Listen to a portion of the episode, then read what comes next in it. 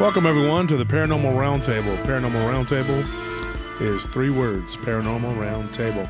I'm your host, Josh Turner, also known as Wolf, and with me, as always, is... Sal. I'm happy to be here, folks. Happy guy that's happy to be here, the Salad Czar. Yes, the czar of all things salad. Have we decided on that? Or are we going to call you Sal, what is it, Salrician? Salrician, yeah. Now, I'm going to keep this joke going because there's this one guy that keeps complaining about it. And I'm just going to keep going because I want to make you mad, sir. That's what I want. I'm trying to make you mad. Yes, we're going to tend to get under your skin with that joke. Until he goes and breaks down and, you know. And has to seek counseling. That's right. We're just going to keep you, we're making you crazy. You know who you are. Oh, yes. Okay, so anyways. What we have tonight, is we're going to be interviewing someone who is a ghost hunter. Very, very awesome ghost hunter. And well, you don't know that. You don't know. I haven't talked to her yet. Yeah, but still. I'm just kidding. She's awesome like that. I'm just kidding. So before we get started down this little path, another rabbit hole, let's go ahead and give them the email, brother. It's DasWolfman88@gmail.com, DasWolfman88@gmail.com, and... wolfandsal@gmail.com. Send us your stories, folks. We want to hear them. We'll get to them as fast as we can. So with that being said, let's go ahead and, get our guest on here and get the show rolling. Yeah, absolutely. Her name is Anna. Yes. And I kept calling her Anna, and she's like, my name is Anna. It's Anna. So we will remember that. Anna, yes. Are you there? Yes, I sure am. Thanks for having me on, you guys. Oh, you're welcome. So, you are a ghost hunter. That I am. Yeah, I mean, we investigate all kinds of paranormal things, but you could call it ghost hunting for sure. When you investigate all kinds of paranormal things, what do you mean by that? Well, one time we had a park ranger that was telling us about all his Sasquatch sightings, and we were invited out to try to investigate that. We've looked into some stuff with UFO cases. Our team leader has actually written a really good book on that. The majority of what we do, though, is historical-based ghost hunts, if you want to call it that, and just paranormal research in general. And then we also do some private help cases occasionally for people that contact us that have something in their home that they need to figure out. That's pretty awesome right there. So something in their home that they need to figure out, like they can't work their dishwasher or... Yeah, we do dishwasher repair. Home repair. So, okay, can I ask you a question, though, right off the gate, so we can just get this out of the way? Because a lot of people say that ghost hunting is a bunch of blah, blah, blah, you know, and they'll poo-poo it. They'll poo-poo it. But, like I want to ask a question. Like, do you ever get people, though, that are like, I hear this drip and I hear this noise, and it's just like the shower? I mean, does that ever happen? You have no idea. Oh, man. A lot of your job is actually well, I'd say like 95% of it is just debunking things. And on a lot of these help cases, we try to be pretty selective because, unfortunately, for one thing, if somebody isn't as used to things and they hear a creak in their home and they've watched too many episodes of Ghost Adventures, then they automatically jump to conclusions. And, it's really easy for us to debunk. And that's fine because it gives them peace of mind. But we're very analytical and I don't want to use the word skeptical, but... very careful, and we throw out anything except evidence that we absolutely can't explain away. And so we never want to lead somebody to believe that their house is haunted when, like you said, it's just a leaky faucet or something, and that certainly happens. So we try to be a little selective about what cases we take, because on top of that, a lot of the people that binge watch a lot of the ghost shows. Not that I'm disparaging watching those. I think they're great. But some people, they get a little carried away with it, and they will actually make stuff up just because they want to try to, get on TV or get their own episode. That makes a lot of sense. There are people out there that want to be on a show. So go ahead. Let's jump on into the big meat of this episode and the thing that you wanted to talk to us about. And I'm very anxious to hear all these details that you guys have discovered, regarding this particular case. Sure. Yeah, absolutely. So what I'm going to talk about, some of your listeners might have heard of, it's Fox Hollow Farm, which is in, I don't know if it's Carmel or Carmel. Do you guys know how that's pronounced? I think it's Carmel. I thought it was called Caramel. Potato, potato. Oh, whatever. It's something like that. It's we know Indiana. It's not chocolate. I don't know. Go ahead. I'm sorry. Yeah, go chocolate ahead. Indiana. So it's about 20 miles from Indianapolis, and it's actually a really gorgeous property. It's about 18 acres. It's a horse property, so it's got all these lush rolling green hills, and it's got horse stables and barn. It has a really neat carriage house with an apartment on top. I'll be talking about some of the activity that's happened there as well. And then the house itself is huge. It's like 11,000 square feet, a really beautiful Tudor-style mansion, basically. So this is a pretty posh property. And you would think it was, totally peaceful and blissful if you didn't know kind of the horror of what had happened there. So, oh, and also when you pull up to the property, there's a sign out there. Of course, there's gates because they get a lot of people coming there who want to take photos or break in or whatever. So they have security systems set up. You get a lot of serial groupies, apparently, which is odd. Whatever floats your boat, I guess. We should probably tell it's who it is. Yeah, let us know. I mean, the suspense is, I know, is getting a lot of folks here. Let us know what this is all about. The killer, you mean? Yes, it's Herb Baumeister, and I'm not sure how many of your viewers will have heard of him. He's actually considered one of the most prolific serial killers in American history. I don't know if he tops the list, but he's definitely up there. Yeah, he's up there, but you know, you don't hear a lot about him, and I have my own theories about that, but I'm not going to get into it. I just think that he should be more well-known because of the horrors of the things he did. He owned a lot of stores, didn't he? Like Save-A-Lots or something like that? Yeah, that was the name of the stores. Yeah, absolutely. In the 1980s, he, I think he opened 2 stores, Save-A-Lot thrift stores, and initially they were quite successful. Obviously, that's what allowed him to afford such a palatial, gorgeous property. However, after he was discovered, which I'll get into later, it started to go bankrupt. So they did not last. I'm not sure if ownership changed. I don't know if they're still around. Or do you guys happen to know? No, I do not. I've heard of Save-A-Lot, but I don't think it, if I remember correctly, if my memory serves me, I don't think it was a grocery store. I think it was. No, it was a thrift store. Yeah, like a thrift store. Yeah. That's what she just said. Yeah. Well, this particular store I'm thinking of, I don't think it had anything to do with like that. It was more or less kind of like those 5 and dime type stores. And his was a grocery store, so maybe it was just somebody who took the name up. I don't know. But I've heard the name. His was just a straight-up thrift store, but I'm not really sure what all was involved. I didn't look into that a ton. But, yeah, it made him quite successful. Like you hear about with many serial killers, he was considered this, well, I don't know if I'd say pillar of the community, but he was a family man. He had a whole facade going on. That was quite different in his hidden life, as we will talk about shortly. So basically, as I said, he was really kind of disguised as like this demure family man. He had a wife that he'd been married to for about 25 years. They had 3 children together. I believe it was a son and then 2 daughters. I'm not sure what the age differences were, though. And his son was actually part of the reason for his eventual downfall, but I'll get into that a little bit later on. I've done some research on his childhood because when somebody's that sick, you always kind of wonder, well, did something happen to them when they were younger? By all accounts that I could find, his childhood was really normal, but they did say by the time he got to adolescence, there have been some reports of some pretty strange behavior. Apparently, he had like a fascination with dead animals, which is, of course, not unheard of with serial killers. Yeah. And there was also a really strange incident where I guess he urinated on a teacher's desk, which is pretty weird.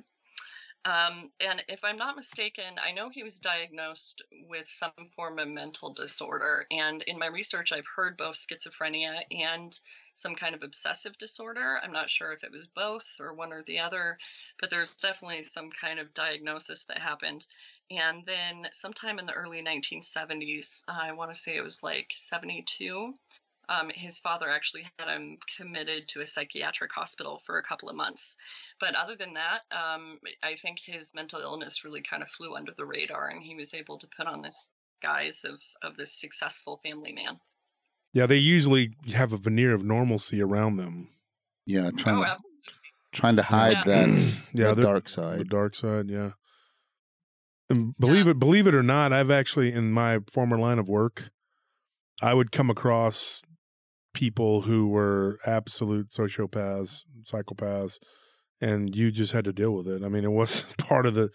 I used to, for lack of a better word, I used to be kind of a gangster, and this, I'm talking a long time ago. I've been very, very... When you were very young. Very young. Well, very young, not really young. 20-something. Yeah, in my 20s. And then I got out of that line of work, and I found my way back to God and began to change my life. I haven't committed a crime since 2005, but nothing like this guy. I didn't was no kind of sicko or killed people like that, but I dealt with people who were... They were in that line of work because they were twisted.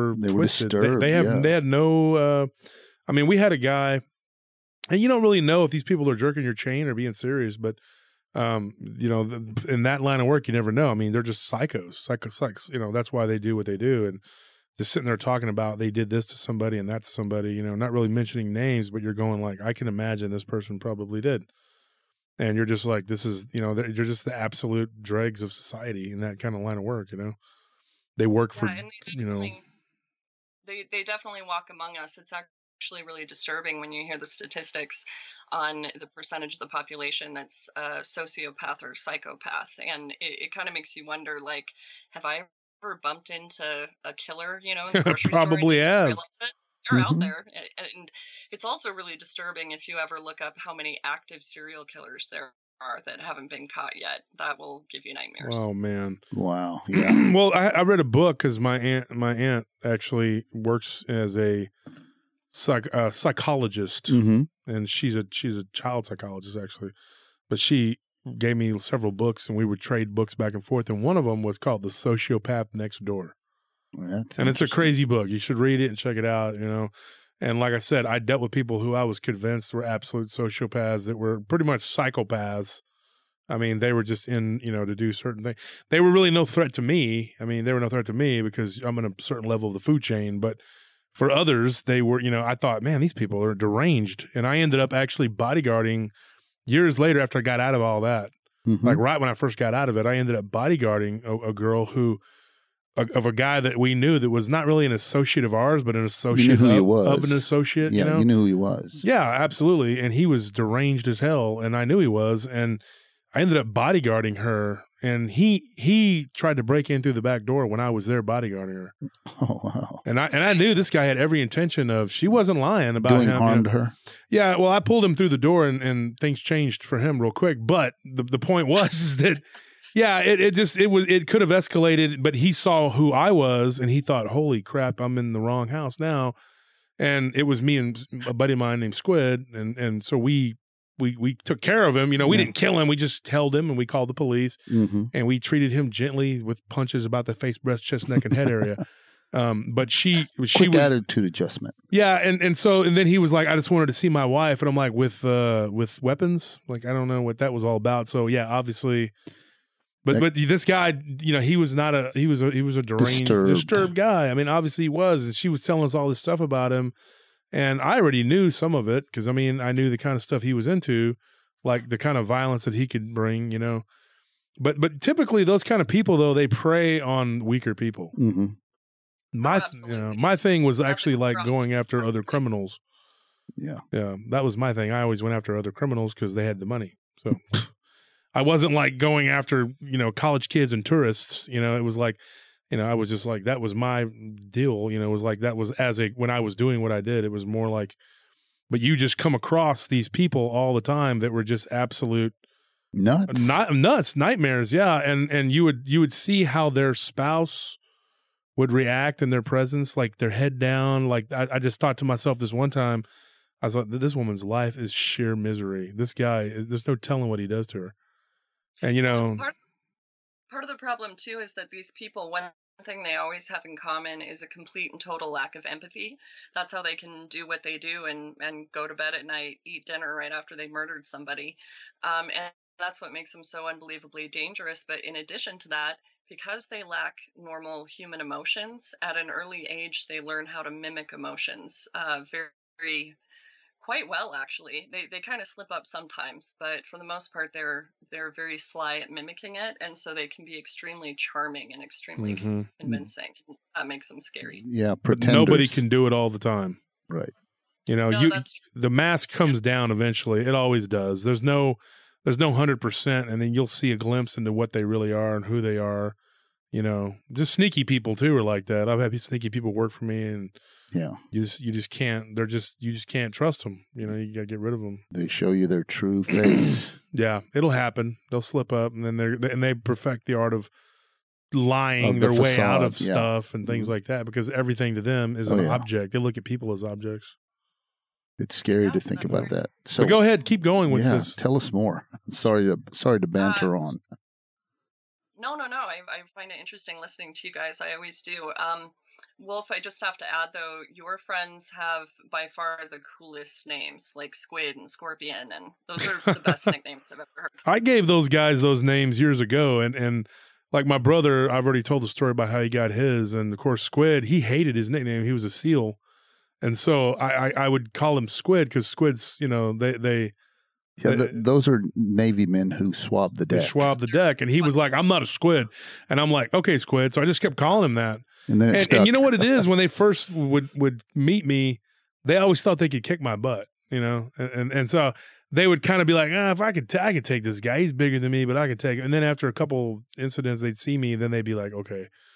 And so every one of them has told Sal that in the beginning, they thought, oh yeah, I could probably whoop this guy, you know, because everybody wants to think they're tough or the toughest guy.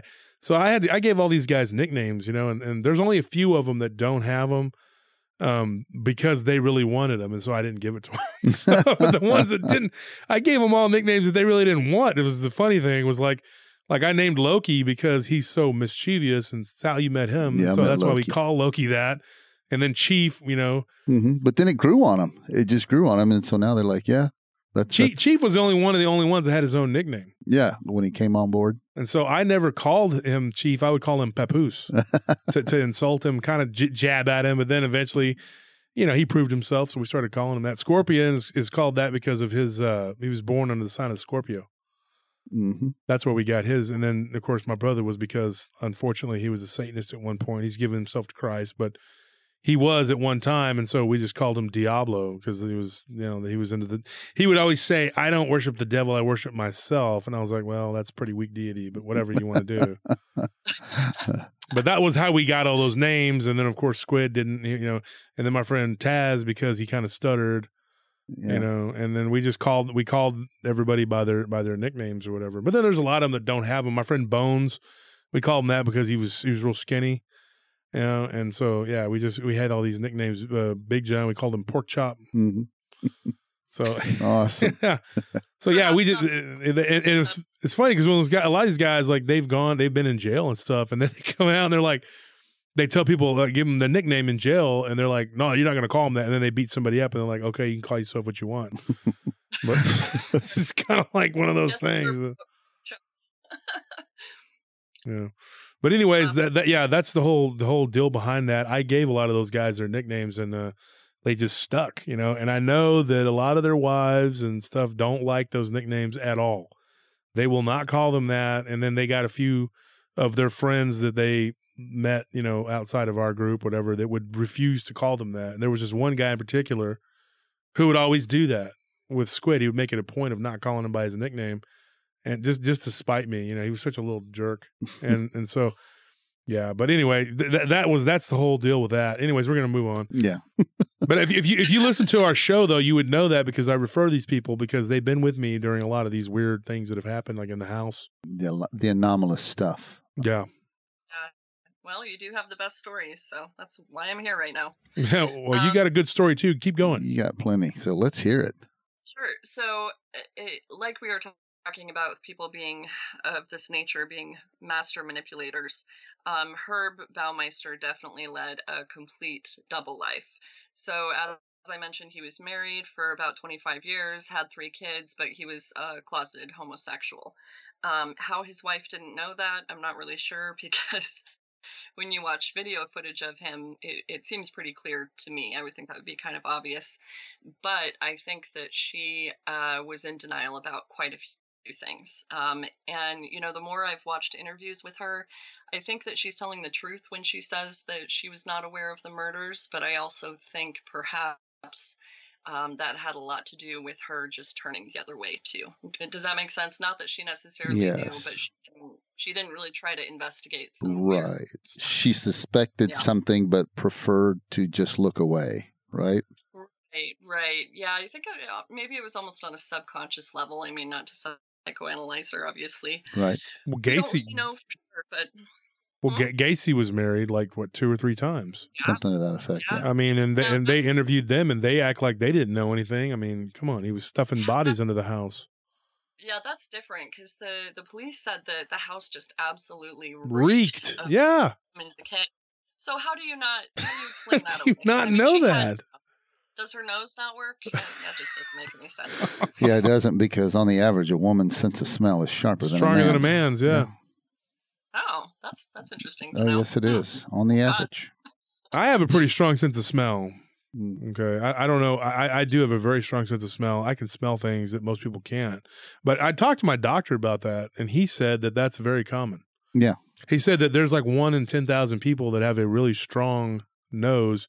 And I don't know what that is, if it's just this from something genetic from way back or whatever, but I have a very strong nose. I mean, if somebody isn't clean or something, I can smell that, and it bugs the crap out of me. And my wife's always like, you have a very strong nose, because I could be standing behind somebody in line, and I'm just like, oh, my God, you know? Yeah. And nobody else smells what I'm smelling. But I don't know what that is. Well, your name is Wolf, so it kind of makes sense. Oh, my gosh. The rumors about that and the wolf thing has gotten just... It's a bit comical, but so anyways, let's keep going. I'm excited to hear about this. Sure. So, and just so the audience knows, like, it's an extremely complex, really detailed case. So, you know, we could sit here for 8 hours or more talking about it. So I'm going to kind of skim over some stuff. But if they want to, you know, do some Google sleuthing, you can find tons of information if they want to know more about the case. And there's some really good documentaries out there as well that I can recommend. But I just kind of want them to have some background understanding, because it'll make a lot more sense regarding some of the activity that we encountered. So he totally led a double life, and his wife's name, I think I mentioned that, was Julie. And when she was away, he liked to go into Indianapolis and frequent the gay bars. And he used a fake name. It was Brian. Oh, shoot. I'm blanking on the last name. I don't know if one of you guys can pull that up. Yeah, it was Brian something. He used that name over and over again. Yeah, but I'm blanking on what the last name was. Sorry about that. Pardon me. And it's another reason that I think she probably should have known something was up, is that she admitted to police that in 25 years of marriage, they'd only been intimate 6 times. So you'd think that'd kind of be a giveaway, but to each their own, I guess. So basically Brian's smart. Yeah, and I think he chose smart because he was he thought he was smart and clever too. Yeah, they usually do. However, it was interesting because Julie did adamantly say that it was really hard for her to process and understand when the police told her they were investigating her husband for murder charges, because he had never laid a hand on any of them, her or the kids. He'd never gotten violent. He didn't even really get angry. So that's kind of interesting to note. I don't know if he had a bunch of suppressed rage for that reason or what the deal was, but she was absolutely adamant about that.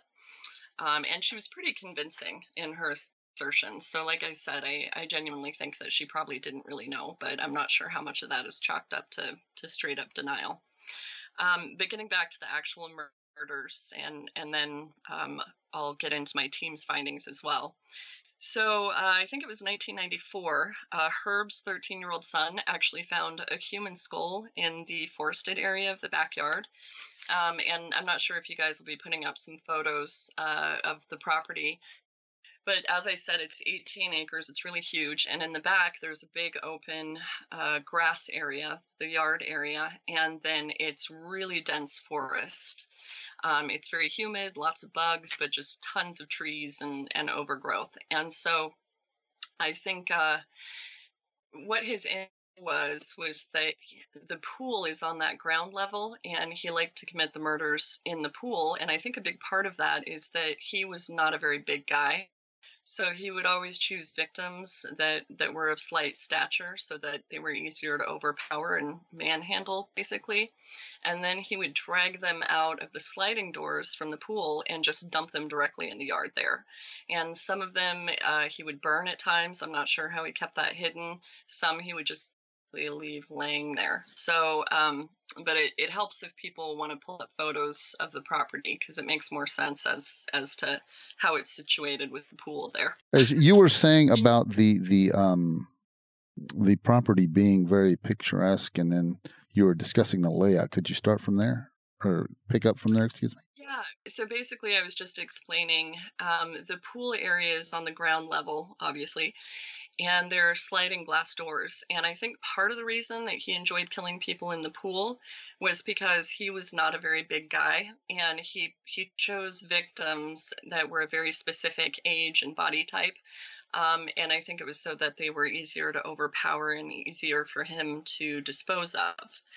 So I'll get more into what he did in the pool, but just to explain the layout, he would drag them out of the pool and then drag them over into the forested area, which was directly beyond that. And originally, now there's quite a large yard area, but originally the forest actually backed almost right up to the house. So that made it really easy because it's an extremely dense forest. I mean, like tons of overgrowth and bugs and trees, and it's very humid, which I'm sure helped facilitate position as well, not to get gross. And so that was kind of his MO with how he wanted to dispose of them. And unfortunately, they've never actually found all of the remains. Oh, and I'm sorry, I kind of forgot to finish what I was saying about his son. His son was out in that forested area, and he found a human skull. And being a 13-year-old boy, he put it on a stick and was parading around with it, and he showed his mother Julie, and she didn't know what to think of it, so she asked Herb, and Herb conveniently passed it off as saying that it was one of his father's anatomy pieces, because his father was a physician, so he said he used it in his practice. So they put it in the garage, and then she said within a week he had done something with it, disposed of it, and she bought the lie, and she didn't really think much else of it, even though the son had discovered that. Right. And the whole area was just absolutely littered with bodies. Well, also she's living in an 11,000 square foot house, so she probably just said, I'm just gonna be in denial about everything. I don't know. Yeah, well, and he had a comfortable life. He earned a good living, so it's probably likely that she had a comfortable life and didn't want to rock the boat. Maybe. Yeah, that's what it sounds like to me. I mean, I don't know. Yeah. So, this investigation was almost exactly a year ago. So it's been a while, so I'm a little fuzzy on some of the details. As far as what they discovered, though, I think it was 7 complete human remains, or at least mostly complete, that they could identify. But at least 17 regarding all of the bone fragments. There was about 5,500 bone fragments found out there. But think that it was much more. They basically don't know how many, but they estimate it's somewhere in the 20s. And the person I'm going to tell you about here in just a moment is one of the killer's former lovers, and Herb had actually admitted to him that he killed more like 50 to 60 people. He didn't know exactly how many, so that's disturbing. Wow, that is creepy. Yeah, it's a lot of people. So he was pretty prolific. The police also think that he was likely the I-70 strangler, which was another active serial killer, because the image was the same, the victim was the same, and it ended when he died. Mm-hmm. Yeah, and it changed like when he moved to Fox Hollow Farm. That's when the highway killing stopped. So they're pretty much. They can't prove it. They're pretty positive that was him. So he was quite a prolific killer. But what he would do is he'd go down to these local gay bars, and then he'd lure these young men back. And usually he'd use the ruse of, oh, I have a pool. Do you want to come swim? And the poor people didn't know that was the last swim they were ever going to take. So, according to Mark, who I mentioned is one of his former lovers, and I don't mind using his name because it's already out there for public consumption. He's basically the one that got away. That's kind of what he considers himself, and it's true as well. But Herb had told him when he brought him back to the property that it was actually his employer's property, and I assume that was to throw people off the scent in case anything went awry. I'm really not sure, but regardless, at the time, Mark didn't know that was really the killer's property. Thought it was his employer's. And then when he got one of his victims, you know, apply them with lots of drugs and alcohol to try to help incapacitate them. So according to Mark, who I believe I already mentioned is one of his former lovers, he told them, Herb told him that was his employer's property, and he lured them back there, basically saying, "Hey, I have a pool. Do you want to come party?" And then he would ply them with lots of drugs and alcohol to incapacitate. And what I'm about to discuss is probably not appropriate for the kiddo, so just a heads up on that. You might want to put your muffs on. But basically, it's important to talk about, though, because it was his method of killing these people, sadly. So Herb was into basically erotic asphyxiation, which I'm sure a lot of people have at least heard of in passing, where you cut off somebody's air supply and it's supposed to heighten arousal or something along those lines. But he'd engage with that with his victims in the pool. However, when he did it to them, they would switch off. And when he did it to them, he didn't stop at a safe point. He would just keep going until they were dead. And he also frequently used a pool hose to do it. I shouldn't laugh. It's just so creepy. But that same hose is actually still there to this day. So it was laying there when we were investigating. Which was they didn't get rid of it? Definitely creepy. Oh, same pool hose. Yeah. Why would they not get? Why would they leave it there? I mean, that's nuts. Save money. Why would they buy a serial killer's house? Well, I thought that I'd read or something somewhere that they didn't know at the beginning or something like that. At the very, very beginning, they hadn't heard that. But then Rob, the owner, he started. I think I've heard something about this property before, and he went into it and realized, oh, this is that serial I heard about on the news. I think right before they bought, they were actually aware of it, and then they realized why it was such a fantastic deal, but they decided to go for it anyway, so... So basically, according to Mark, Herb had expressed to him that all the killings were accidental. He was really emphatic about that. He would claim that it just went too far, but instead of the 17 remains that were eventually found, he told Mark, I think I might have mentioned that part before, that he'd killed like upwards of 50 or 60 people, so really horrific. And I should also mention that the authorities, I think I did mention that part, sorry. That Herb is, like, they're pretty much 100% positive he was the I-70 strangler, and that makes sense with that number of killings. So basically, long story short, in the early 90s, the authorities began investigating the deaths of a whole slew of gay men. They were all similar age, height, weight, and they finally got a lead when one of Herb's sexual partners came forward, which is that same man I mentioned that we were fortunate enough to actually get to interview for several days. Mark, which was a super interesting experience. Anyway, he explained that Herb went by the name Brian, as I mentioned before, at all the local gay bars. So everybody knew him as Brian because he was trying to cover his tracks. And how they first met is Mark and Brian were standing in this gay bar, and there was a poster of one of the missing people, one of the flyers. And they started discussing it, and Mark said that Herb made a remark about it, and he could tell he was kind of feigning concern, like it was obvious that he was faking it. But he didn't think a whole lot about it, but he did get a funny feeling about this guy. But for whatever reason, I don't know if it was due to alcohol or what, but he decided to take up the offer and go home with him anyway. So without going into all the seriously lurid details, because Mark gave us a lot of information that isn't really appropriate to talk about on the show. But he and Herb, you know, engaged in those sexual activities that I've already somewhat outlined. Mm-hmm. And Herb explained what he was into, but for whatever reason, Mark was lucky enough to be let go of at the end of the night. And he claims he was quite shaken by the experience, but it really makes me wonder, you know, why was he the one that got away? One thing that's interesting to note, though, is Mark is about 6'5". He has a slender build. I mean, it's not like he's a bodybuilder or anything, but I can't help but wonder if maybe his size had a little bit to do with that, because he didn't quite fit the MO. Kind of intimidated Herb, is possibly, more or less. Yeah, that's just my own theory on it, but it's possible. Or he was just not gonna be able to tackle him. I mean, to tackle that big of a guy and do what he does. You know, he was just too big to drag and everything else. Yeah, exactly. So whatever Herb's reasoning was, Mark got to leave, surprisingly. But as I mentioned, he said he was really pretty shaken by the experience and felt like something was not quite right.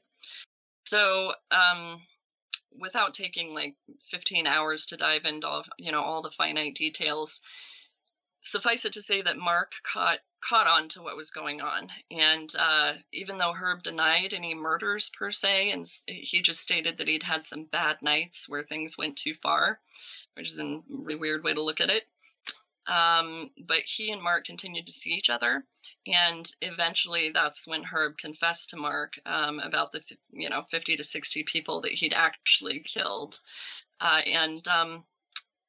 the way, the authorities, they never could actually find or identify all the remains. So to this very day, the new owners still find bones all the time on the property. They say it's a pretty frequent occurrence. And each time they do find them, they basically submit them to the authorities to be examined and cataloged and all that in the hopes of maybe identifying somebody. Another interesting thing, speaking of the new owners, I don't mind using names that are already out there on the internet, and they've been in plenty of documentaries and everything, so their names are already out there. But it's kind of ironic because their last name is Graves, Rob and Vicki Graves, which is a little morbidly humorous, I guess. And it's interesting as well because they're both forensic pathologists. So when they find these remains, it's quite easy for them to identify when it's human versus something else. So they try to be diligent about getting those turned into the authorities. But I can't imagine what it's like living on a property where you just happen to find femur bones and jaw bones and things popping up all the time, you know? Talk about creepy. Yeah, that's just, well, at least you can say, that the people living there now have some type of training, so there won't be that misidentification, that's for sure. Yeah. I couldn't help but kind of chuckle at the irony, though. The last named Graves, and they're both forensic pathologists, and they just happen to buy the serial killer property. It's kind of interesting. But they were both totally lovely people. They were really extremely gracious to us, and they bought the property back in 2006. Basically, I can't remember if I mentioned that part, but just because they got such a fantastic deal on it. I mean, this huge, beautiful palatial home, but it was due to its incredibly morbid history. So they did know before they did the final purchase. They found out what happened there, but they still went for it because it was just a deal they couldn't pass up. So, and the way they look at it, being forensic pathologists, is like, death is just a part of life. And yes, it's very creepy, but I think it doesn't bother them to the same extent that it would maybe people who don't work in an industry like that. That's just my theory. And also, when they bought the property, it hadn't been occupied for quite a while because, surprise, surprise, most people don't want to buy a serial killer's old dumping grounds. That's correct. Sorry, that's my greyhound is laying here and he's moving around, so he's probably making noise. It's okay. Stop. Yeah, good boy. So anyway, they had to put a lot of work into the property, and it looks just really gorgeous now. But my point is that when they got it, it'd been in disrepair and been abandoned for a while. And I tend to think that might have increased some of the activity too. It seems like a lot of times when properties are abandoned for quite a length of time, it's almost, especially when something that horrific happened there, it's almost like it attracts even more. I'm not sure if you guys in your research have found that, but it seems to be a pattern that I've noticed. Yeah, that's people will have different reasons for coming around there. And one of them, like you said, just a morbid curiosity. Others, for various reasons, just historical, or just to plain see it. Yeah, absolutely. Well, and as I mentioned, they get people there trying to, I don't know that they've had people directly try to break into the home, but definitely break into the property. Or they want to take some little memento or token because they're just really into the serial killer stuff. So. Oh, yeah.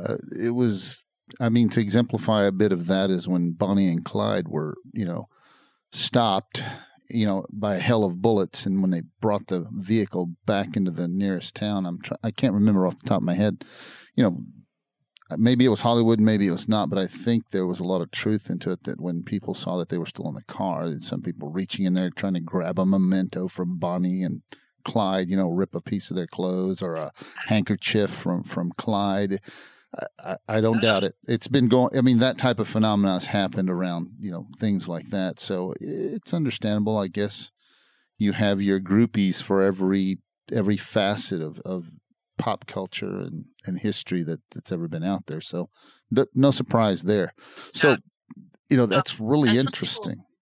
Some people really take it to an extreme. I don't want to segue too much, but during Ted Bundy's trial, there were all these women practically throwing themselves at him, wanting to marry him. And I'm thinking, you do know what he did to all those women, but they just get it in their head. I don't understand it. I really can't imagine wanting to be with somebody like that, but there are people out there that they're definitely into it. Yes, ma'am. And so with that being said, so much going on there. You guys did an investigation out there. Now, let's get into that aspect of it all. Yes, I was just going to go there. So what's cool is, from what I understood, they actually don't allow many private investigations there anymore, just because, unfortunately, there's been some sort of less than professional people out there who weren't terribly respectful of, their time and their property. I'm not sure exactly what happened, but they gave that impression. But our team leader, Richard, he's become pretty famous in his own right within these circles. He's on TV a ton and radio, and he's written a whole plethora of books. So because of that, and I also think it's because he's got a cool British accent, that probably doesn't hurt, but he's got a reputation in the field. So basically we get into places that a lot of people can't. So I felt really privileged to even be there in the first place, since they don't do that anymore. I'm trying to think of where to go from there. Do you guys have any questions so far? I feel like I'm kind of droning on about all the history of it, but I'm going to get into the investigation portion next. No, you're laying the groundwork, and this subject is a fascinating subject anyway for a lot of people. I read a lot about these different people that were, because to me it's fascinating that these people walk among us and can do the things that they do. And it's just it's just crazy. I mean, I just don't know how to wrap my mind around it. Because, we deal with monsters all the time.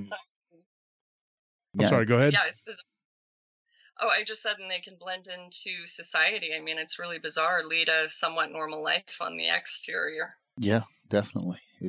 We deal with monsters all the time, but they're not the human kind, Yeah, our topic doesn't usually, our discussions don't usually cover this particular type of material. So, yeah, we're ready to hear what you got. We're ready to hear it. Yeah, well, like I said, it's an extremely complex case, so I don't want to go into too much detail because it'll probably put people to sleep, but I just wanted to give a framework for kind of the history of the property. Like I said, that plays into some of the evidence that we gathered and the events that we had happen. Well, it leads into the haunting. I mean, because that will create it. That will cause it. I mean. Yeah, absolutely. So I should mention, too, this is really creepy, but it sort of adds to the mystique of the weirdness that was Herb.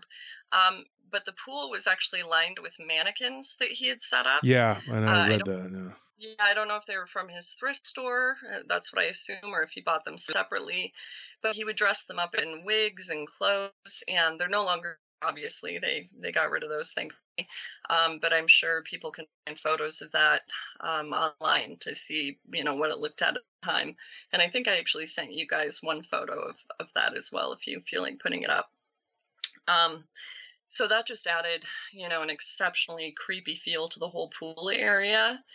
And when Mark, his ex-lover, the one that got away, asked him about it, Herb, as I mentioned, had told him it was his boss's property, and he said, oh, well, my boss put them there because he just doesn't want to be alone, which I think is kind of telling.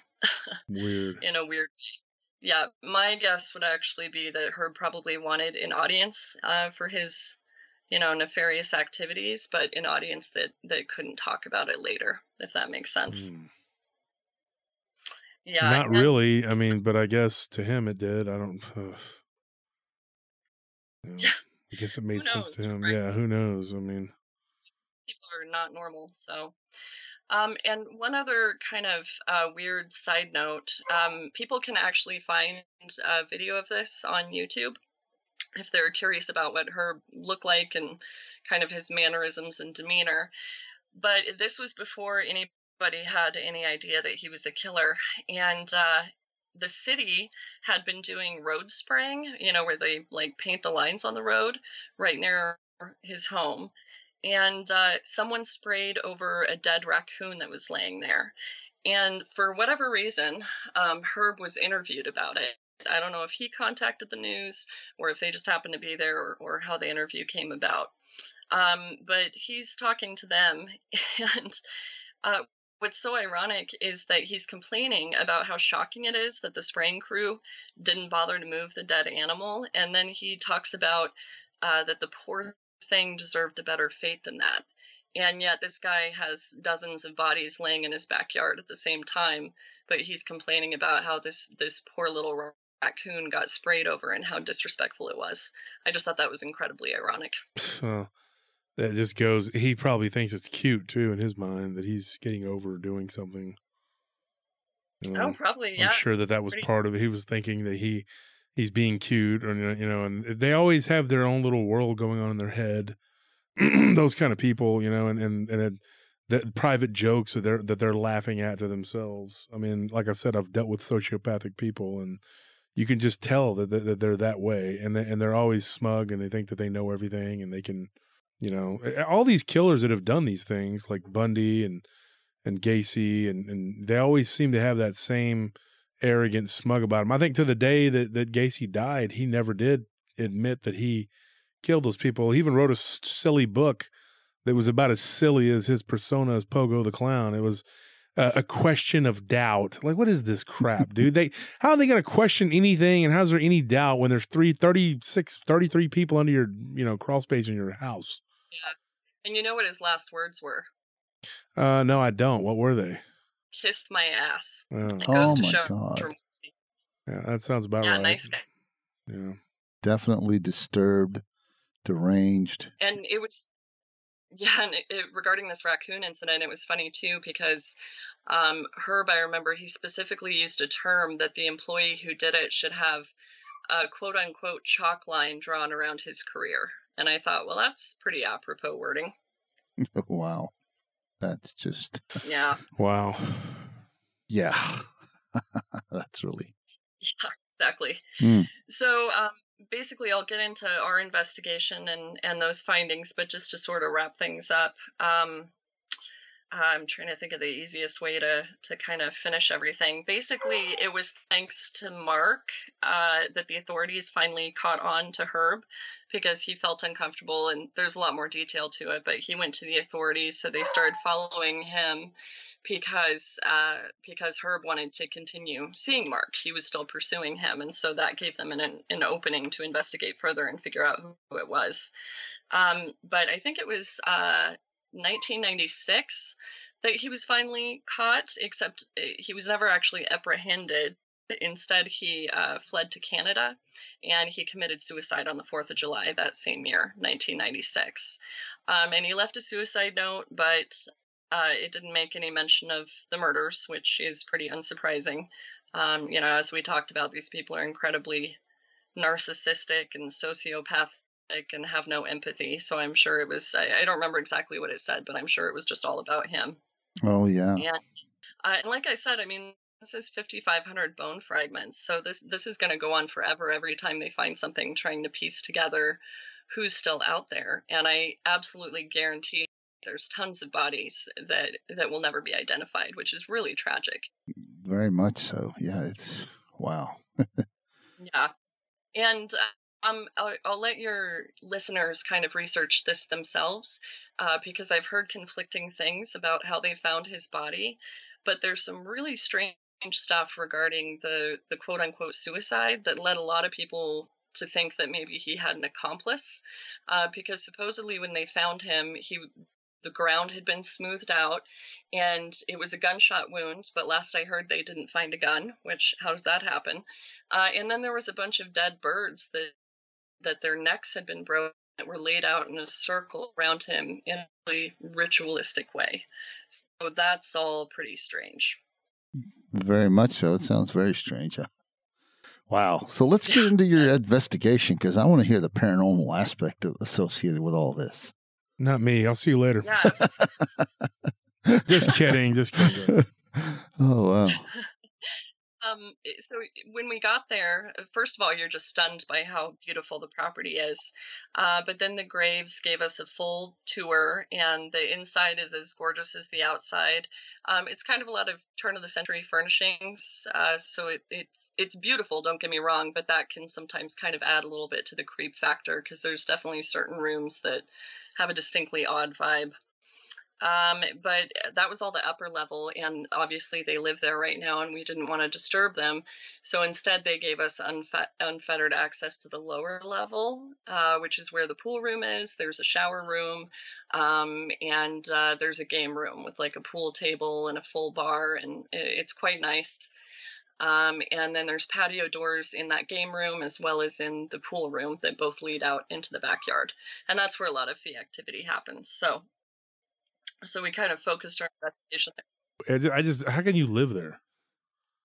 How can they live there? I don't even get that. I don't understand it. I can't wrap my mind around it. It's like, you know, all this stuff happened there and it's haunted as heck and you're living there. I mean, I would never feel comfortable. I couldn't watch TV and like, you know, that something's creeping around. I mean, it's just, you know, it's there. Yeah. It's just there. You have an audience. It might even be the sick, you know, little turd himself watching you, you know? I mean, what the heck? I mean, it's amazing. Yeah, exactly. I don't know. I just couldn't do it. Yeah. And that leads me to what I was going to talk about some of the experiences that they've had. They have actually had multiple sightings. Vicki, one of the owners, as well as one of their tenants, Joe, have both seen the same. Basically, it's a legless man. It's a full body apparition, except it's not a full body. The legs are missing, and he's wearing a red shirt, and he'll be walking across the property, and then just walks directly into a tree and poof, disappears. But the rest of him seems completely solid. And as I said, multiple people have seen that, so it certainly seems like that's probably one of the victims. And later on, they actually, after Vicki and Joe saw that, they decided to do a little more investigating into the history of the property. So they started watching documentaries and looking at photos of the victims. And I'm not sure what the young man's name was, but one of the victims they actually identified as the same person that they'd seen in the red shirt.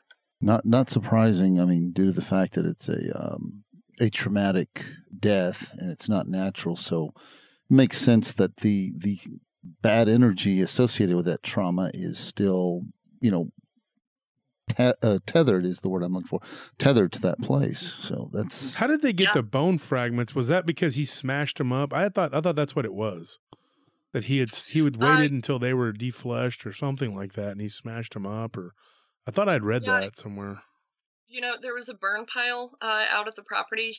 He would burn some of the remains, but then my understanding was that some of them he just drug out there and basically just left to rot. And it's not to be gross, but it's quite humid there, so that definitely facilitates the decomposition process. And I mean, like I said, his son found a full human skull just laying there, so it seems like he was so bold that he didn't really go to a whole lot of effort trying to cover things up.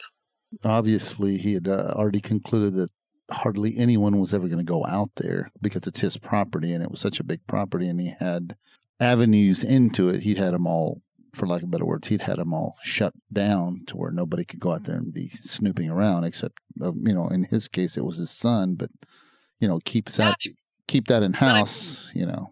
Yeah, but your wife and kids go out there. It's like, yeah. How gutsy can you be?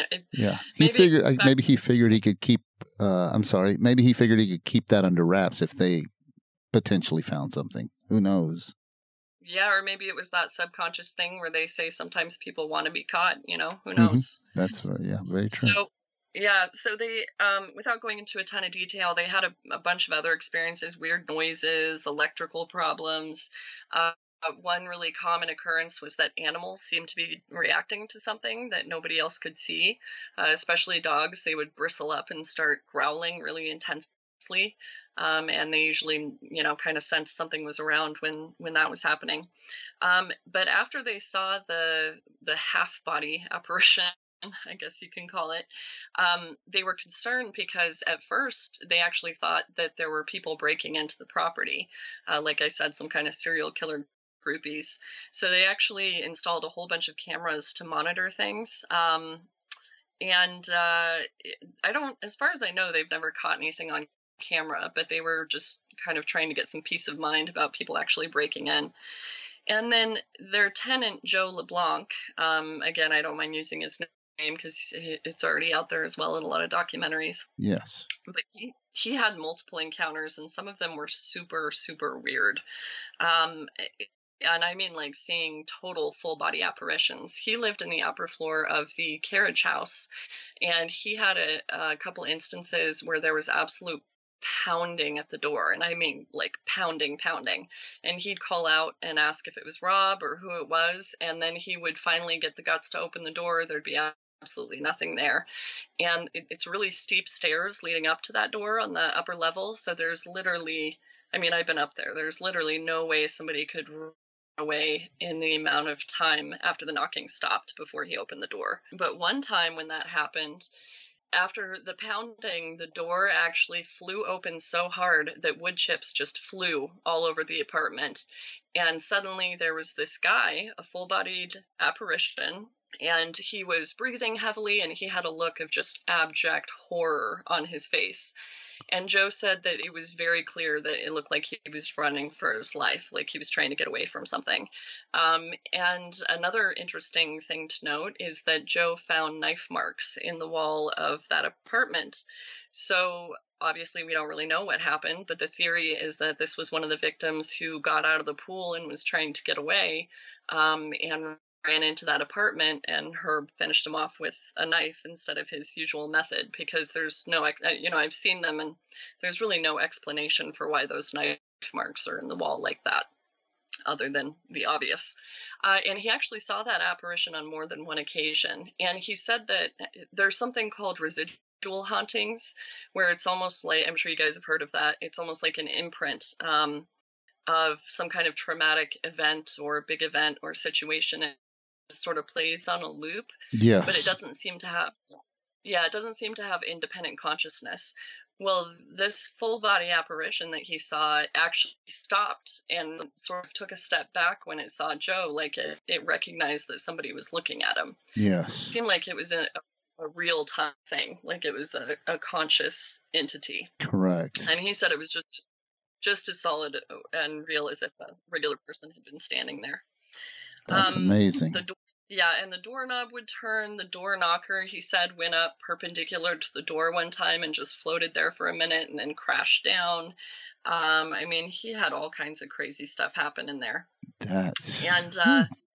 And again, they found photos of a victim who looked the same as that full-body apparition that he had seen on more than one occasion running through his apartment. And Joe was actually one of the ones that found a full intact femur bone. And he said it was just laying there, almost like he was meant to find it. He almost felt like one of the victims sort of placed it there in a strange way. Kind of to lead him there, huh? Yeah, you know, I'm not really sure. That was just the feeling that he got. But, and then one last incident that he had. I mean, there's been more than just these, but these are the big ones. But he was in the pool with a friend of his, and they're swimming and having a good time and not thinking anything of it. And he said suddenly he distinctly felt hands around his neck, and his friend reported watching him. He put his hands up around his throat like he was trying to grab at something, and he said the look on his face was just absolutely horrified. He said, you know, sometimes people joke around. He's like, Joe was not joking around. He was like fighting for his life.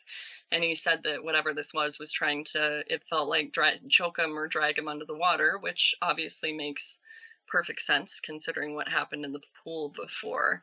So he got out and never wanted to swim in there again. I don't blame him. The owners have definitely had, so the owners and Joe have definitely had some very, very weird stuff happen, that's for sure. But I guess if it's okay with you guys, I'll get into some of the stuff that we had happen. Oh, sure, yes. So, and I've mentioned this to you guys before, but just for the listeners, some of the information I can't go into a ton of detail about just because I'm kind of fuzzy on the confidentiality of certain people and things like that. But I'll try to go into as much detail as I can. So one of the most interesting aspects, other than meeting, Rob and Vicki and all of that, was meeting Mark, that former lover. Yes. He was really generous with time with us. He spent several days with us. We were there for 4 days total. And he led us through the forest, and he was pointing out, well, there was a body here and there was a body there and there's still a body here. And we're kind of thinking, how do you know this? But he's one of those people. He's a very interesting character. And I don't want to say anything disparaging because he was extremely polite and, like I said, very generous with his time and really helpful.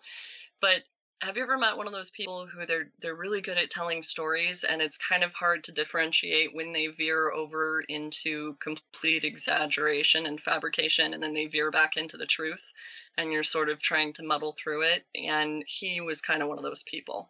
So I don't know how seriously to take some of the things that he said. For instance, one interesting thing was he told us that Herb was part of a satanic cult or coven or whatever you want to call it in the area that had a ton of members. I'm not really sure if we can believe that or not, but, take it for what it's worth. Yes. Yeah. So, like I said, he took us through the forest, went into really graphic detail about everything, a lot of which I really can't really go into here. And he had stories about bodies like being strewn around in really gruesome ways. Again, I'm not sure how much of that to believe. He went into really lurid details about their encounters in the pool, if you catch my drift. Yes. And suffice it to say, we were basically just all kind of trying to monitor the expressions on our faces so we didn't give away any disgust or horror, because you want your interview subject to feel comfortable and to continue the flow of dialogue. So you don't want to have this horrific look on your face, but it was really hard because some of the stuff he was talking about was just unbelievable. Yeah, you don't want him to shut down. You want him to keep talking. Yeah, exactly. Well, oh, go ahead. Sounds like the guy was he was enjoying talking to you guys. Yeah. Yeah, he's enjoying the notoriety. Yeah, he likes to be a part of all that and just be there in the middle 100%. Of all that crap. Yeah, I think he gets a lot of gratification in his personal identity by being the one that got away and being within the vicinity of the notoriety of that case, basically. And another weird thing, he went out of his way to befriend the new owners. So that's how we were able to meet this guy. And he also went out of his way to befriend one of the victims' mothers, which I find incredibly weird considering he was having an affair with the guy that killed her son. But for whatever reason, I guess they became friends, and he said he still visits her to this day, so take it for what you will, but I don't know. I personally find that pretty strange. Wow. That's all I got to say for that one. It's just, wow. It's amazing. Yeah.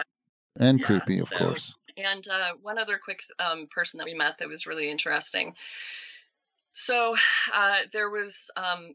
the property owner is friends with the guy who is, I know some people don't believe in that. He says he's psychic, and there were some things that led me to believe he definitely has some kind of a gift. Mm-hmm. But but a self-proclaimed psychic, really great guy, and I won't mention his name because it's not already out there. But he agreed to come by and kind of do a reading and give us his impression of things. And usually our team is really pragmatic, and we try to take a super analytical, scientific approach, but we were still interested to hear his opinion on things. And what's especially interesting is how he wound up becoming friends with the owner of the property. He actually didn't even know about the murders or the story of Fox Hollow whatsoever. Yes. But he said that these young male spirits were coming to him and literally told him, "Get in your car and start driving, basically, and we'll tell you where to go." I'm paraphrasing. Mm-hmm. So he's like, okay. So he got in his car and started driving, and they led him to Fox Hollow Farm. Now, when you get to Fox Hollow Farm, there's a really long, winding road that you have to take through the 18 acres before you get up to the house. So it's actually extremely rare for anybody to be up at the front gate. Mm-hmm. And it just so happened that right when they supposedly led him there was right when Rob happened to be standing at the gate. I think he was repairing something. For whatever reason, he was standing there at the gate. So the psychic got out and said, "I know this is going to sound really strange, but I was led here by spirits, and if the psychic is to be believed," which honestly he in my impression seems like a very honest, trustworthy person, right? But if he's to be believed, he knew nothing about it. So they actually wound up becoming friends. And the psychic and Mark do not get along. The psychic says that Mark really stirs up activity there and is basically really bad for Fox Hollow Farm. And judging by the way that Mark kind of gets a lot of his identity from it, I think there's probably something to that. Some ties somewhere. They probably recognize his aura or something. Yeah, absolutely. And he was very diplomatic. He didn't go into any detail about, his opinions mm-hmm. on if Mark had any involvement or anything like that. But right. It was still interesting to get his perspective. So we asked him, is there any presence of Herb still here, the killer? Mm-hmm. And he said his sense was that Herb's soul is basically far away, like it. I guess you could say it's sort of in a form of lockdown. It's not even able to enter this realm. So he said he didn't think Herb was haunting that place at all, but he said that a few of the victims were. Yes. And he also said because of the horrific things that had happened there, that it had attracted an inhuman entity of some sort.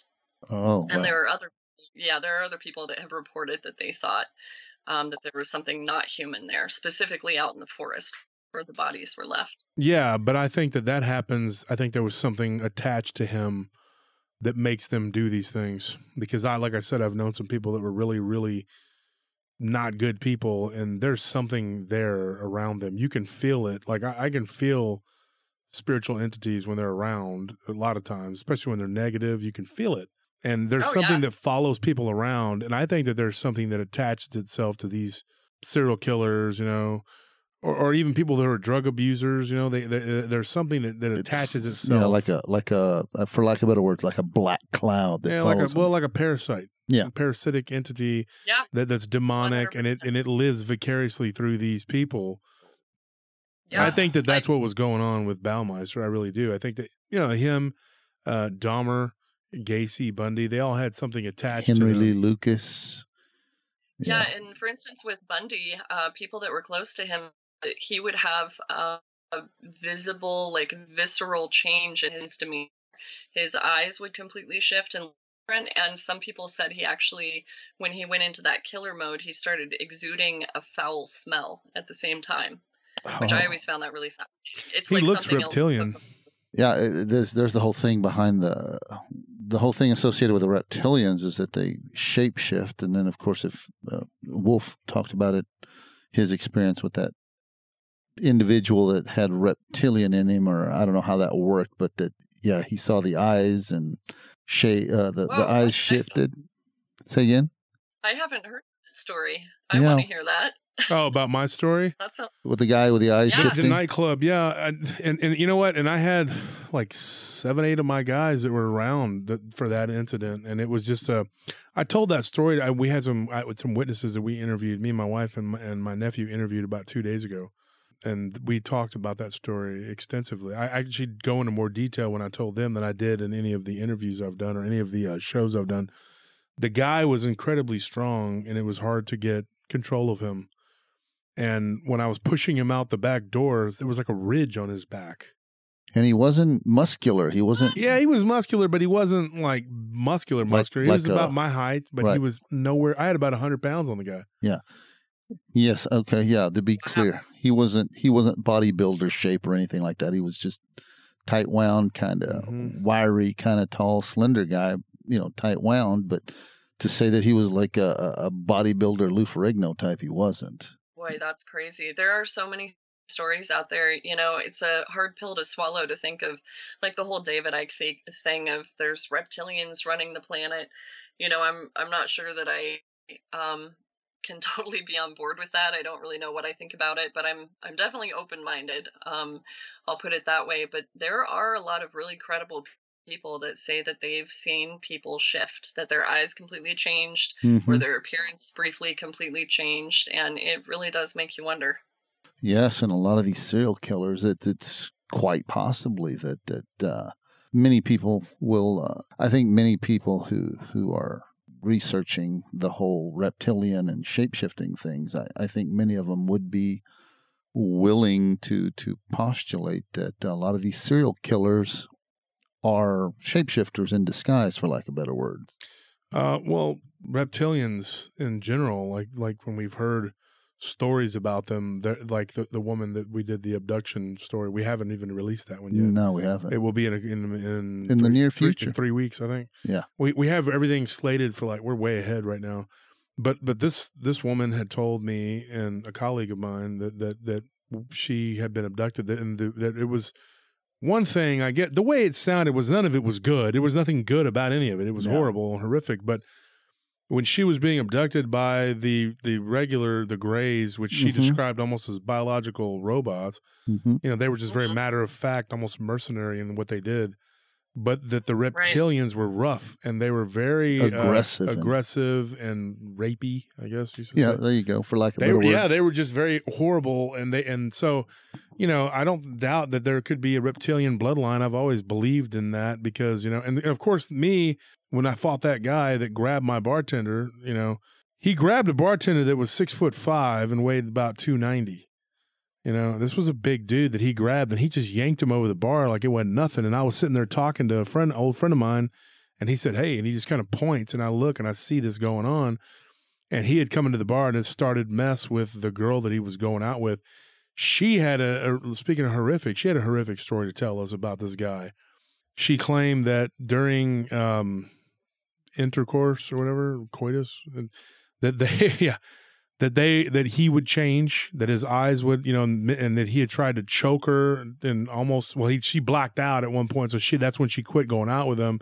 So then he began this stalker rampage with her. And then it culminated with me, man, I hit this guy enough times to knock out 5 people. So it was just ridiculous how strong he was and how much damage this guy could take without really, you know, and so it was just weird. I mean, it was just a weird situation. I talked about it on D. Doss's show on the BDRP, and I had to like get a choke on him and finally put him out and take him out, you know, and he just popped right back up outside, you know, and in his, you know, there were several bouncers outside, and then I went back inside, and they were outside with him, and they said that his eyes, one of my bouncers told me his eyes looked like cat eyes, which sounds reptilian to me, you know.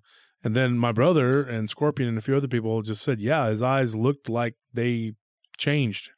So, yeah, I don't know what that is. I mean, I didn't see that. It happened right in front of me while I was striking him. And my brother was right next to me. My brother claimed that was when he first saw it. Like, he looked right down and saw it happen when I was raining punches down on this dude, because I was trying to get him to release the bartender that he had yanked, who was, like I said, a big dude. And I was really shocked that he was able to pull him across the bar like that, the strength he had, you know. And when I tried to, at one point, hold his arm down and restrain him, he was almost lifting me up with that arm. And it was just really, really weird. I've never had a situation like that before. I mean, it was just weird. And I had confronted him a few times, you know, before, because he I just didn't like that he would go to the back of our club and like creep around, and I'm like, what are you doing back here? Why are you back here? You know. In the end, he came back like 2 days later, and then he gave me like an envelope to give the girl.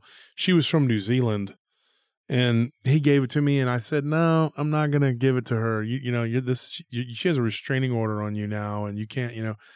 So he started kind of becoming confrontational, and I was standing there next to, oddly enough, a bouncer named Mondo, and he was an Argentinian guy, was a real big weightlifter guy, a good friend of mine that worked at the bar at the door at Amazon.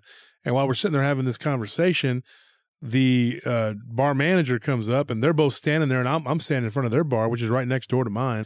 So this guy, we're standing in front of the bar that's next to my club, my nightclub, which is a big old nightclub, you know. And the fight had happened like on Thursday, and I guess this was like Saturday or something. Like, I don't remember, like, or the fight was Wednesday and happened Saturday. I don't remember. A few days later, he came up, and we were standing in front of that other bar. And while we're talking, you know, I said, look, I don't know what you are or what that was that you put on me, because, and this is what happened. There was like a filmy, oily substance. Yeah, you know about it. Yeah. Oily substance that was on my shirt, especially the left side of my shirt. So I went to the back, and I had this Jamaican guy that's a good friend of mine that worked there. And I had taken my shirt off, and he was like kind of sprayed me down with, you know, and he was like, him and my friend Taz were like trying to wipe it off of me, and they're like, what is that? And they like, you know, they're black guys, and they were like, what the hell did this mom ever do? You know, they're like, what did this dude do? Like, what is this? And they're trying to help me get it off. And I'm like, I don't know. And they're in shock that it was like, that he was able to take that kind of a punishment from me, because they'd never seen anybody hang with me like that. And I said, especially when you got somebody down and you're just beating on them, and he just will not let go of this other guy. And his anger was so, and then when I pulled him away from the guy and his shirt came up, he had another shirt underneath that and another shirt underneath that. And this was like in summertime. And so I'm going like, why? And he was always wearing long sleeve shirts. I kind of thought maybe he was a drug addict or something. But then when I started wrestling with this dude, we ended up like locking, you know, and rolling around, you know, fighting. Like, we got into a kind of a wrestling match for a minute there. I felt like all this weird bone on him that was just, I don't even know how to describe it. When I pushed him out the door, I felt the ridge on his back. And I don't know what that is. And Mondo has actually talked to, you know, a few of the people that were there, and he knows this is a true story. But, you know, it was just weird. I mean, like, how do you explain that? So I've always thought that there might be some sort of connection there with these reptilian, I don't know, maybe they have a reptilian bloodline or something that, you know, and they just have this murderous rage nature about them. They're callous. They don't care. If you know reptilians, you know, the reptiles in general, they don't really have much empathy for any other creatures. Yeah. I mean, and they're not an empathetic, think about it, you know. The whole thing behind the reptilian alien race is that we're not one of them, so we're like cattle, more or less. We're lower form of life, so why really care about us? That's even if they have empathy. So they don't have any. So you can look at it that way. But this guy was definitely, and he had an accomplice too. There was a guy that called himself Omar who claimed that he was Arab. But a couple of the Arabs that were there, they were questioning him about his origins and where he came from. And he was giving them some bullcrap story about being from Syria, and there were some guys that were Lebanese, and a Syrian that worked at the pizza shop that we had upstairs, and they were asking him, and he was giving them these names of these places, and they were like, "Nah, you're not from there." The pizza shop guy was like, "I know where that's at. I know that's a small village. You're not from there." So the guy's story kind of shifted back and forth. This is very bizarre. And then people heard him. They claim to not know each other, but people heard him saying to this other guy, calling him Daniel when his name was supposedly David. Here's another weird thing too. Yeah, they both spoke like a plethora of languages. Like, I had a guy that lived with me. His name was Jerome. He was a German guy, and he's a good friend of mine. He doesn't care if I mention him, but he was like in shock that they spoke fluent German, both of them, and they both spoke three different dialects of Arabic. They both spoke fluent Spanish. Of course, the one guy, David, the guy claimed his name was David, he said his family was from Spain. Of course, conveniently, they were from somewhere else where they had no family around. And my friend Taz claimed to have seen that guy Omar's eyes change color when they got into an argument. And, of course, Scorpion has told you, Armando, that the eyes were like yellowish and the green. Mm-hmm. They both had green eyes, but that the yellow part was the outside of the. I never saw that. I never saw any of that until. But then it was till that fight that happened when he grabbed the bartender that was trying to protect the girl that he was after. And when he was standing in front of this other bar, Amazon, he was talking about my female, my female. Mm-hmm. When he was saying that, and those guys that were standing next to me, they're going like, what is going on? Because they weren't there. They have no idea what has happened. When this guy walked up, I was standing there talking to Mondo, and this dude just walked up. And then he's going like, what is this guy talking about? Because this dude was saying, you know, my female, you interfered with the way me, he was female. Referencing her. Yeah. He's like, are you trying to be with my female? Weird. And I'm like, I'm trying to be with your female, dude. No, she works for us. What are you talking about? She just don't want to be with you, you know? And then he was all like, well, you assaulted me. That was very impolite what you did. I was like, you grabbed my bartender and yanked him over the bar. He goes, he grabbed my arm while I was talking to my female. Wow. It was just a weird guy. And he was always like, he was always very polite. Mm-hmm. But like these serial killers, you know, we're talking about how they're always polite and they're phony and fake. They're facade. Yeah. It's a facade. And I never liked him. And I actually cornered him in the back one time. And I had told him, I said, I don't like you. I had a bad feeling about him. And I had already heard a little bit that one of the female bartenders had said that this girl had come in with a bruise on her upper arm and didn't really want to talk about it. And so I confronted him and he was all like, it wasn't me. We were down at the park and she fell or some bull, you know, I don't remember what it was exactly. He said something about her falling down, gave up some stupid story. And I'm like, and he just kind of looked at me with this smirk all the time, this smug smirk on his face. And of course, Squid and everybody else said the same thing. They thought something was wrong with the guy. But it was a little deeper than that. And then the fact that they could speak French and they could speak German.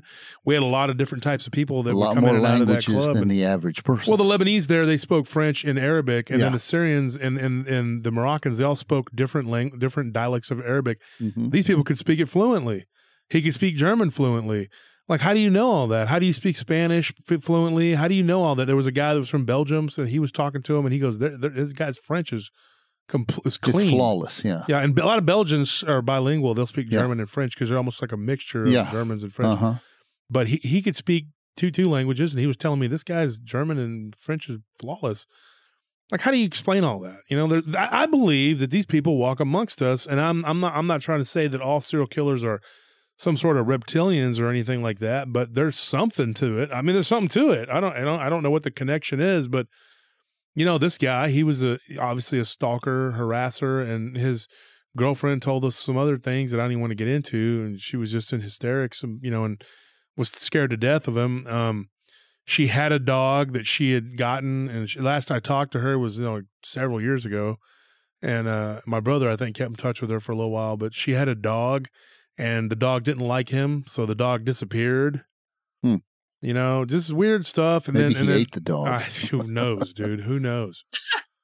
But this isn't a show about reptilians. This is just a link there that could be. Yeah. Or it's a show about the paranormal. So, I mean, maybe there's a link to these. The whole shape-shifting thing. Well, maybe they walk amongst us and they're callous and they don't care and they're sadistic and evil and they just do what they do. I mean. That's it. I mean, that's plausible. Very plausible. And after a period of time of dealing with these kind of people, you can look in people's eyes and see pure evil. I mean, you can just see it. You can see psychopathic evil within people, and you can look at them and tell that they have killed people. Yes. You can tell that they have done things, and you can just look at it and see it. I dealt with it so often with these type of people that drift in and out of those kind of bars and clubs. You know, you don't get the best of the best. You're getting really rough trade, and bottom of the barrel a lot of times. Yeah, you can pick out the good ones, and the ones that are just like my guys. I cherry pick the good ones, you know. But these dudes that they would come and go, these drifters and run of the mill people. Yeah, they're just not, you know, not the best stock that you want, you know, in and around your people. He wasn't the only one that was. There was another guy called himself Jason. I'll never forget him. And he stayed at our house for about a week because I felt sorry for the guy. And he jokingly said that people think I'm a lizard. Like, he would joke about it. Mm-hmm. Yeah. And it was weird that he rode his motorcycle here all the way from California, and he was very odd And then one day, maybe a year after he was working with us, we hadn't seen him about 6 months. And then this girl that he had lived with for a while said that he was very weird and that he could eat abnormally large amounts of food, which we kind of witnessed a little bit of. Mm-hmm. And she was like, yeah, he could eat like 5 boxes of macaroni and like an entire chicken. Like, it was crazy. And he was a tall, skinny guy, and he kind of looked lizardy, and he had green eyes. Oh.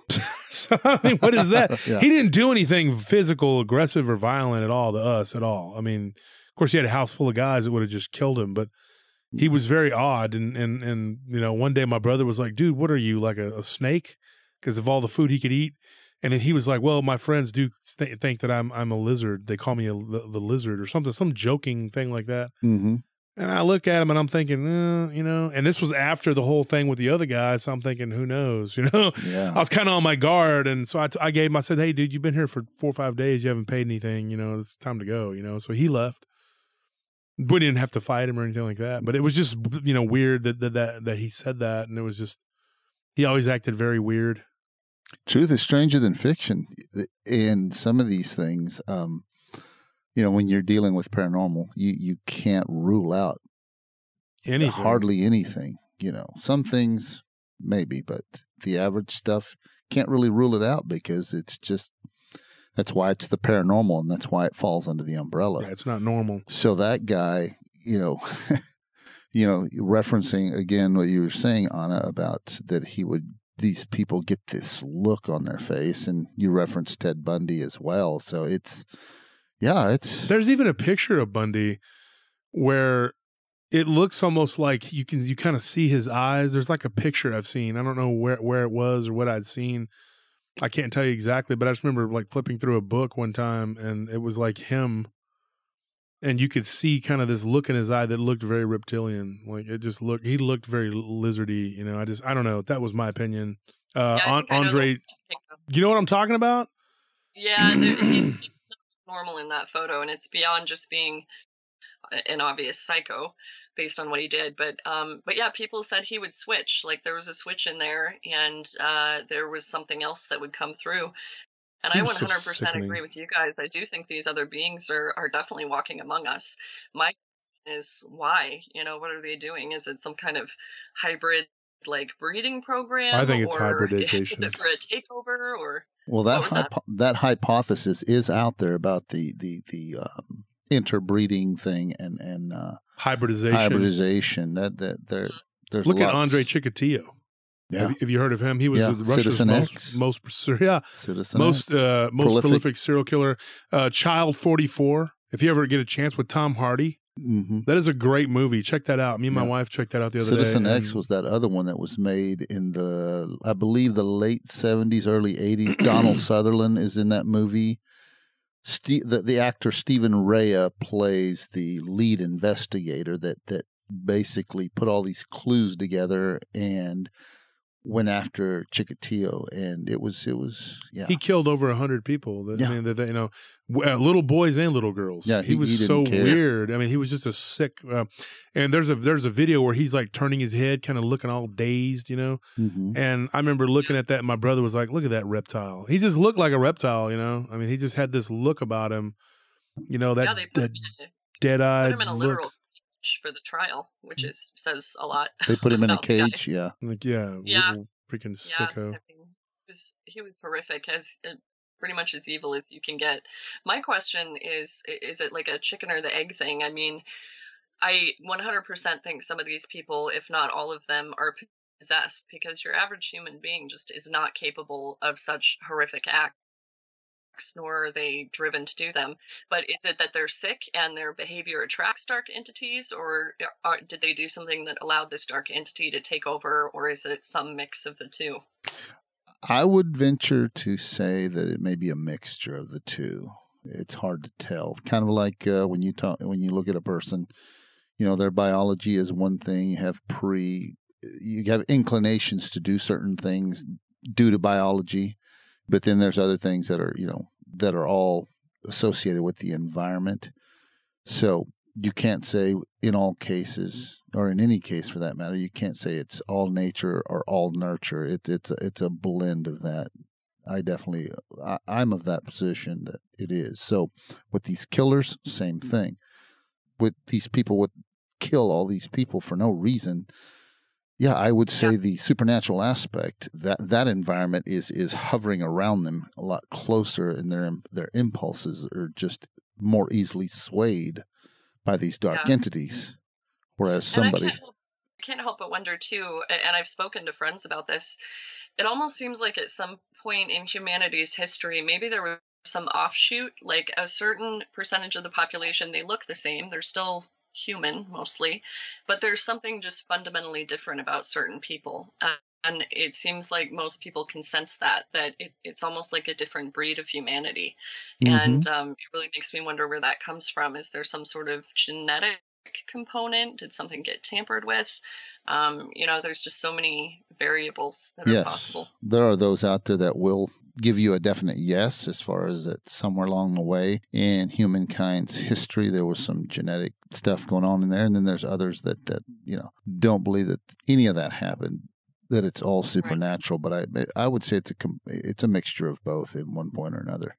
So anyways, before we got off on this particular branch about possession and Herb Baumeister, what are some other stuff that you got? I mean, that you guys got. Let's continue down that path, because I'm ready to hear what you guys got and everything else. Yeah, sure. And actually, if you guys want to pull up one of those EVPs I sent you, it's the one called, in the title it says Pump Room.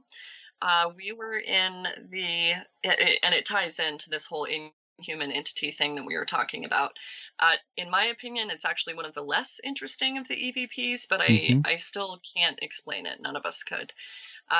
And we always throw out any information unless there's just absolutely no logical explanation, that there's no way for us to debunk it. Then that's the only time that we acquiesce, say, okay, I think maybe there's something here. So basically, we were in the pump room that is right adjacent to the pool, a few feet away from the pool. It's a tiny cement room, and so it's not completely sealed off. There's a doorway, but there's no way that there should be any noise of animals or anything from the outdoors coming through there.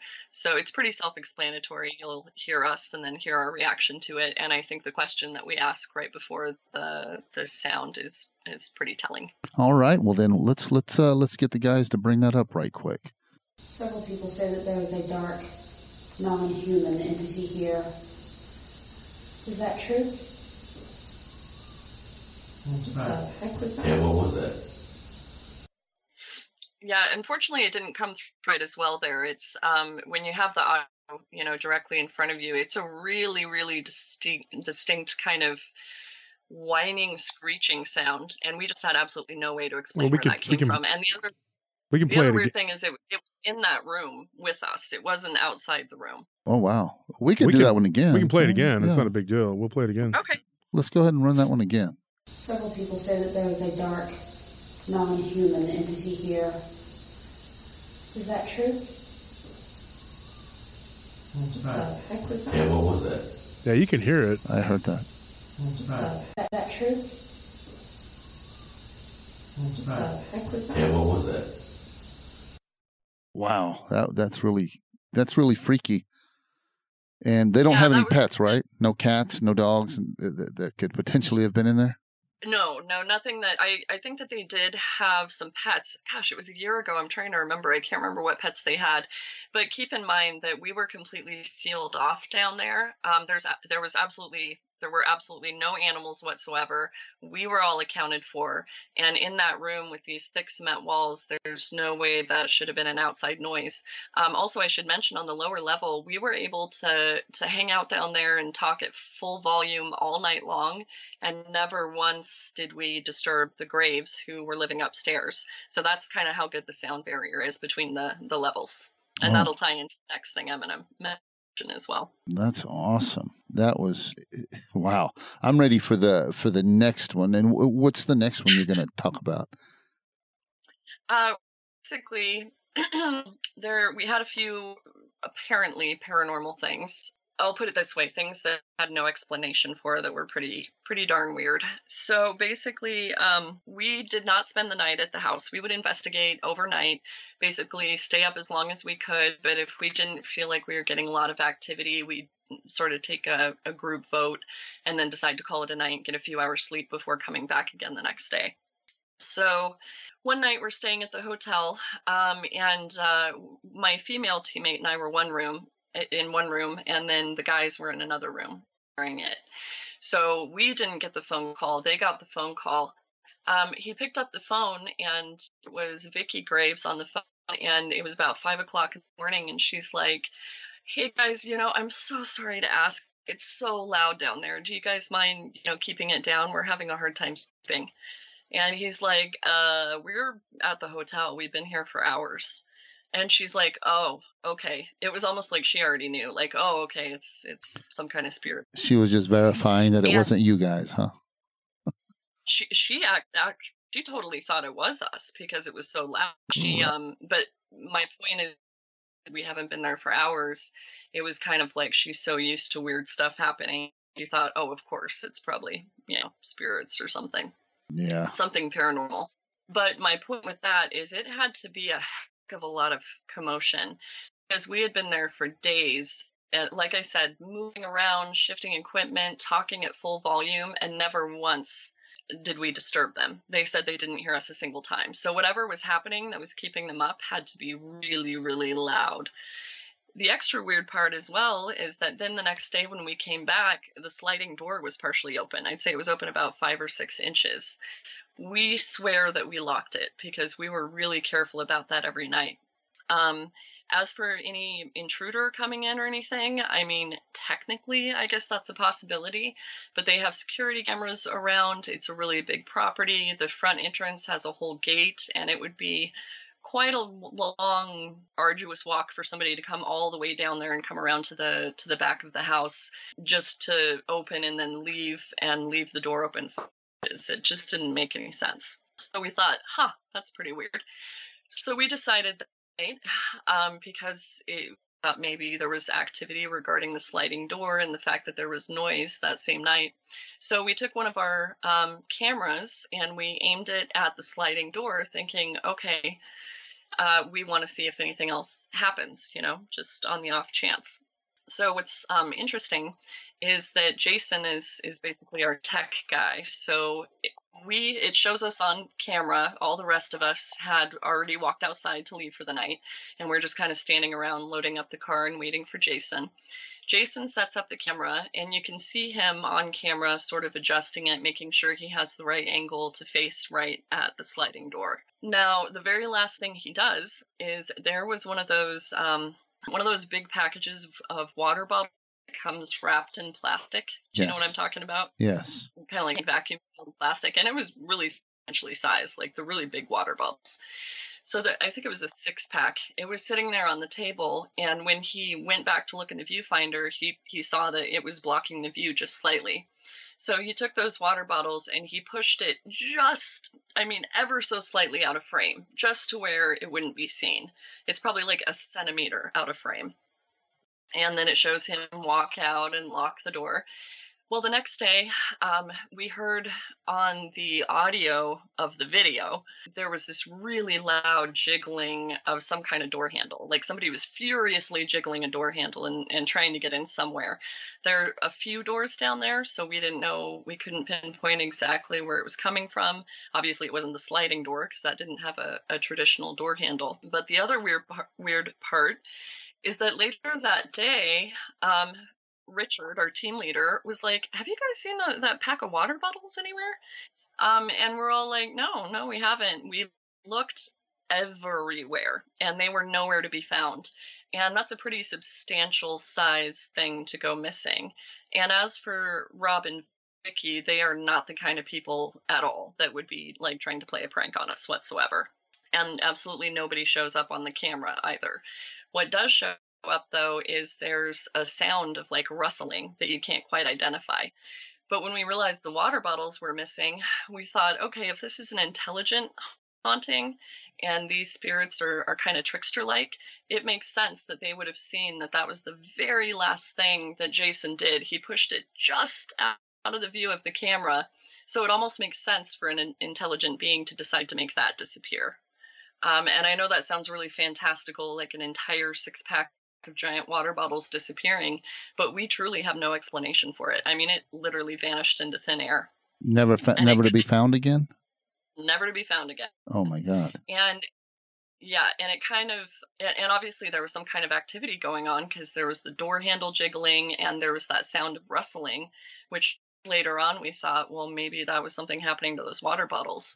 And it kind of ties in with a little bit of a theme down there. So there's a really nice full bar adjacent to that room. It's kind of one large room. So the camera was sitting on a table facing the sliding door. And then over to the other side of the room, there's kind of a lounge area and then a full bar. The full bar is completely stocked with all kinds of liquor bottles, and they're pretty much all full. But when we told Rob about the water bottles, he said that there's, and I can't for the life of me remember which specific kind of liquor it was. It was one in particular, and he said that that bottle, no matter how many times they replace it with a brand new one, it always sinks back down like somebody's drinking it.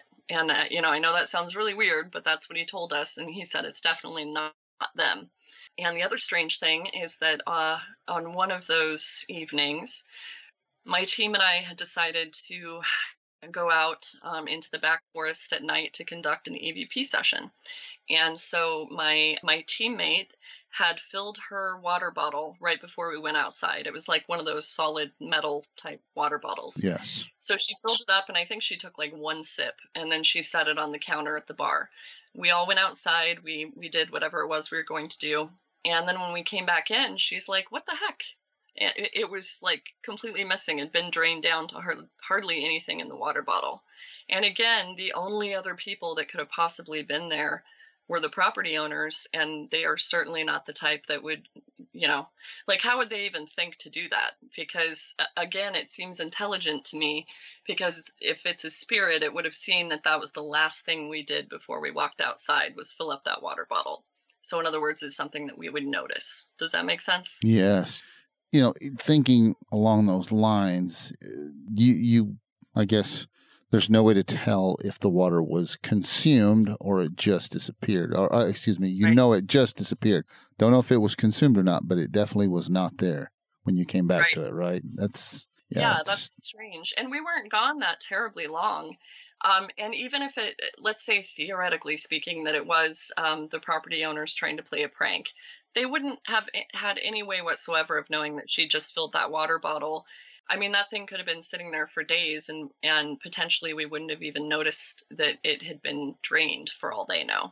So again, it just seems very kind of trickster intelligent to me that they notice the last thing you're doing, and they kind of get a kick out of doing something you'll notice, but that you have no proof for. Very much the trickster angle being played. That's, wow, that's just amazing. Okay, ladies and gentlemen, that was part one with Anna Coates, and we will be doing part two. We'll be releasing that the middle of next week. So stay tuned.